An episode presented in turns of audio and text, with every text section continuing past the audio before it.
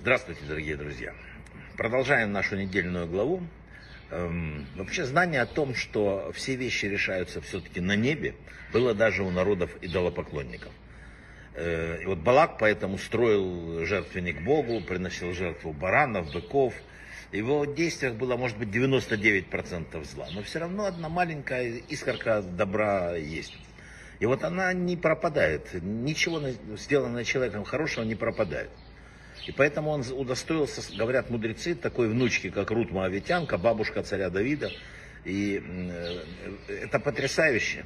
Ни одного доброго поступка, который бы пропал впустую, не существует. Каждое действие приносит плоды даже спустя поколения. Для чего это нам вообще рассказывают? Это для нас, надо вдуматься. Нам, ну, слава богу, мы же лучше Балака. Даже вот нам сегодня, тем более важно э, с сегодняшнего дня начать что-то изменять, идти вперед, потому что мы, мы видим на примере даже врагов, как, какие великие вещи происходят. Вообще, э, знаете, для разрядки расскажу анекдот. Спасает всегда э, от того, чтобы засосал мир генетическая религиозность. Знаете, какая у евреев генетическая религиозность? Сейчас анекдот расскажу. Встречаются двое друзей, далеких от Тора, от заповедей. Как дела? Говорит, что у тебя нового? Не спрашивает даже. Сын сделал шу, ушел в религию. Он говорит, ой, кошмар какой. Я даже не знаю, что я бы на твоем месте сделал. Через месяца два встречаются снова. И опять говорит, ну как тебе, у тебя сейчас? Он говорит, ты знаешь, еще хуже, дочь ушла в религию. Он говорит, ужас, что творится? Ты знаешь, тебе нужно в доме Мизузы проверить. Шутка, вернемся к нашему недельной главе. Среди тех, кто был на совете фараона, описывает нам э, мудрецы, где решили топить, помните, еврейских младенцев мужского пола. Было три советника. Билам, который посоветовал убивать младенцев, и потом был убит. Йов, который хранил молчание, и он был наказан потом ужасными мучениями. И Тро, который протестовал и стал одним из э, частью еврейского народа. Наши мидраши говорят, что потенциально Билам мог стать более великим, чем Маше. А для чего нам это рассказывает? Это рассказ о потерянных возможностях каждого из нас. Это рассказ о том, что у каждого из нас есть что-то такое, что вложено, для чего мы пришли в этот мир, и что мы не должны это терять. Никто не должен на себе, так сказать, говорить, что все, все, я уже ничего не могу. Ты все можешь. Написали, ты можешь все. И поэтому вот, вот этот рассказ о потерянных возможностях, это не для констатации поражения, не для депресняка. Нет, это о том, чтобы разложить в любом случае, когда есть проблема, надо разложить ее на составляющие. И так говорили мудрецы, и, и, и смотреть, в чем проблема.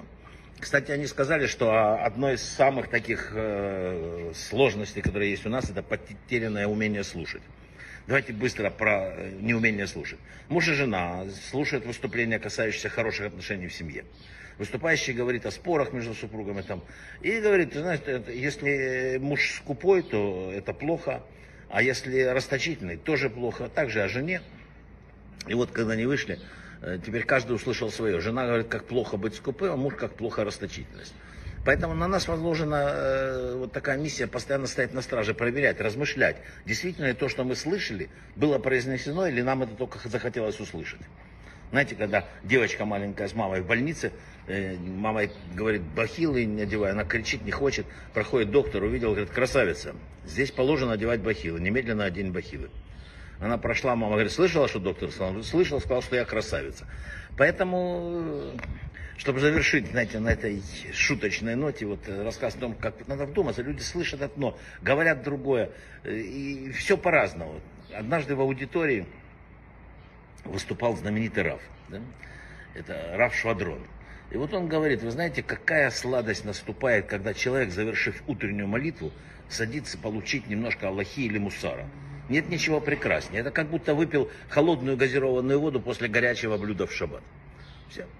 Прошло 10 лет, и однажды Раф Швадрон шел по улице, к нему бежит один и кричит, уважаемый Раф, спасибо, вы для меня изменили шаббат. Раф был тронут такой, он говорит, о чем вы говорите? А помните вот то выступление, когда вы сказали, что изучать Аллаху после молитвы, как выпить газированную воду после горячего блюда? Ну, Раф обрадовался, речь его принесла результаты, теперь человек учит после молитвы. Но тот говорит, с тех самых пор я каждый раз слежу, чтобы выпить стакан холодной воды газированной после горячего блюда. Это действительно приносит великолепное ощущение. Спасибо вам за новый шаббат. Так что мудрецы говорили, чтобы услышать, надо послушать и помолчать.